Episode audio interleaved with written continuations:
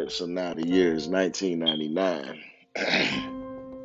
um, so basically, you know, based off of uh, everything that had been going on, um, as far as like with the family moving back and forth, it just wound up being a better situation for me to move out to New Jersey because it was supposed to be more of a stable family environment. It's supposed to be more like a stable family environment out there with my older brother Shawn, my sister Monique, my grandmother was out there. You know, I got three nieces, which is my sister's daughters, Janelle, Portia, and Deja. And um man, hold up, there's a nigga coming up to my door. Janelle, Portia, and Deja. Them is my uh um three nieces out there. now my grandmother, this is my mother, this is my grandmother from my mother's side. So now the whole reason why I was really supposed to be going out there was because um, you know, my parents had been you know, basically pretty much lost control from themselves and I was getting a little older and I was starting to learn that, you know, you gotta invest into life in order to be able to get something out of it. So my main entire purpose for going out there was going out there so that I could get my high school diploma. Because at that time, um, we had been done living in Kansas City. You know, they were living out there in Atlanta, and there wasn't really no schools to go to in Atlanta. They were living in a hotel, and I've been going through all of this shit the whole time. So I'd already supposed this is the second time I was in the 12th grade. So it's like back, rather than going to night school, had to pay this money, start all over, get some bullshit certificate. I'm like, I can go out there and I can go and graduate from an actual high school and get a real diploma walk across the stage. So that was what I did. I sat out there and I did that successfully. I created a few friends out there that I still stay in touch with, like you know me and Stella. We still cool. Um, uh, Flex. I ain't really got no beef with nobody. Divine. Should I seen Hashim when I went out there? Um, but as far as family wise, all of the family dead. My grandma died, my brother died, and my sister died, and my mama died um, and then whatever aunts and aunties or whatever from the older generation of people, they all kicked the bucket too. So um, had I didn't that that was my little support system out there. So I went out there, went to school, did my thing. But now basically what I was seeing is that my brother and sister, they really wasn't on top of their game either. My sister used to drink a lot and you know she had her own issues, but I swear though, like on the inside, my sister, she was really a beautiful person. Like my sister, she had my back. My sister Monique, you know, um, she had my back. we used to be able to sit up and talk, and she kind of understood everything that um, I was going through. Only thing that I didn't really accept was how they would disrespect my mother and father. But my sister was so much of a beautiful soul on the inside that she had the respect to not really do any of that stuff in front of me. But um, her and my mother would go at it. But my brother Shawn, he was just straight up disrespectful. And he still had an attitude because my dad gave him a whooping back in the day. Now, my, mind you, my dad I, I wouldn't say he was physically abusive, but shit, he would beat our ass because they would leave us to our devices so much that by the time they come back, they they be surprised that we'd be doing what we doing. Like shit, what the fuck you thought we was gonna be doing? Like my older brother and sister Monique and Shawn, they was supposed to be babysitting me and JD. Um, but shit, my parents them they was gone for a long time. they was gone for a long ass time so they just took off and just left. So they out somewhere downtown and they just like shit, is them our fucking kids out there downtown just walking around? So they got caught up, got a whooping. My brother Shawn, he held the grudge against that shit for the whole time.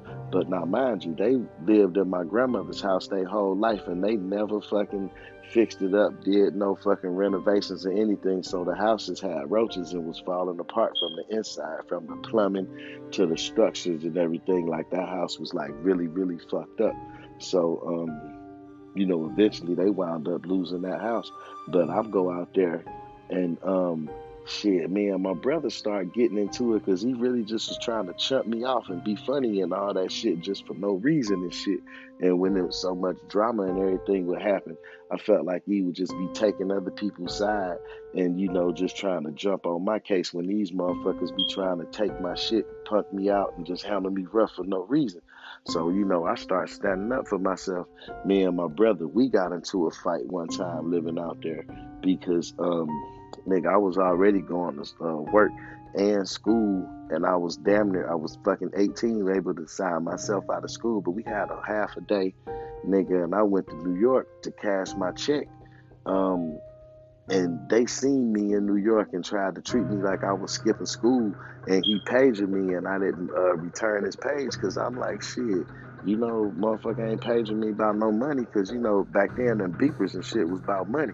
I'm like, shit, I'll be home in a minute. You, you, I'm, I'm really not even supposed to be available. I'm supposed to be in school. So shit, I take my own little downtime because I was really a baby adult back then, working, going to school, managing myself. So shit, I came home, man, and this nigga jumped up in my face. We had a little fight. So I told him, man, shit, you know, like, don't don't hit me. Shit, that nigga hit me. And I ain't really want to hit him back because I knew I'd have fucked him up. But shit, I body slammed his ass and choked him out. And uh, by the time I let him go, you know, shit, I had to show that nigga I wasn't no little boy and I wasn't no hoe. So me and my brother, we kind of separated from that. But man, I was out there and I was fucking with that white girl named Vicky. And that bitch pressed them rape charges on me that I didn't do. I got locked up for that shit for like five months.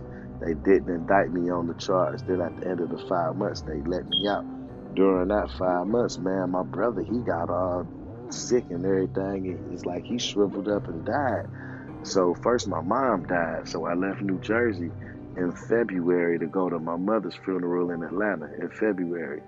Then a month and a half later in April, my brother died, so I shot back up to New Jersey to go to my brother's funeral. And um, so by then, you know, it was like I lost my mother, my brother, you know, a bunch of aunties and everything, you know, my uncle long down the way, lost cousins, you know, damn near lost myself, lost my sanity and everything, and you know, losing all of my siblings and everything like that, man, I just decided that I would just stay back out there in Atlanta. So I uh, stayed back out there in Atlanta. So for that case that they um, locked me up on, I was able to sue and I had got about like fucking like about 30 3200 that was a lot of money back then $3200 they put that shit in the bank account. I remember i took out 700 flipped that shit. I was supposed to be sitting on 2500 i go back to the bank man my whole motherfucking 2500 gone bro then when i had what, what the little money i got when my mom passed away i got like 2000 when my mom passed away my dad and I know my dad took that money out my out my bank account. So between my dad and my brother, and I'm that's when they first start when I first started noticing that my dad, my brother was fucking me over. Now they denied the first one, but I I found, I caught my dad doing that shit, taking my money out of there because they just played the ATM tapes back and um, showed my dad, and they was gonna press charges on him, but then my dad gave me my money back off fucking two, three hundred dollars at a time. But I ain't never uh, recovered that other money that I got back from that lawsuit. And that, that was when my brother and them first started fucking me over. And I first started realizing that shit. So after that, that was really like the last time that I had visited New Jersey. And for a long time, like I ain't see my nieces or none of them, you know, um, nobody from New Jersey. And um, so shit, I came back to Atlanta and was really just trying to just get through all of the fucked up um, crises that I've been through and all the deaths, all the painful days I had in Kansas City, you know, out in the cold, in the woods and all that shit, and just living out here in Atlanta, you know, with it being warm and, you know, money was plentiful before the recession. They had jobs and everything. So I just tried to just settle down and get settled settled down here in Atlanta and um, you know do my thing out here. So I started working little jobs at car washes. You know, um, started becoming uh, established as like a handyman, getting out of the fast food industry, working in car washes and um, you know doing little maintenance jobs and doing the, working at certain little temp services and warehouses and stuff like that. And I started like Atlanta and I settled down and I started to, you know, really um, become responsible. So I looked at a lot of the um, fucked up things that happened in my life back then. I just chalked them up to just being inexperienced. And at that time, I was like, well, man, I'm going to just go ahead and just continue doing my thing out here in Atlanta. And I, I started learning what I wanted to do um, as far as like getting into music, the jobs I wanted to do, the type of women that I liked, and where I wanted to live, and stuff like that. I started dating this little chick named Tamara and got in the groove and doing my thing. And I just look back at all them days in like New York, New Jersey, Kansas City, and all that. And I didn't really have no bad days in Detroit. Life was just fucked up, period. But I looked at everything when I got back to Atlanta and was like, shit, I'm going to just pretty much do my thing and sit out here in Atlanta. And, you know, pretty much thought that bygones would be bygones. But boy, was I wrong about that. Boy, was I wrong about that.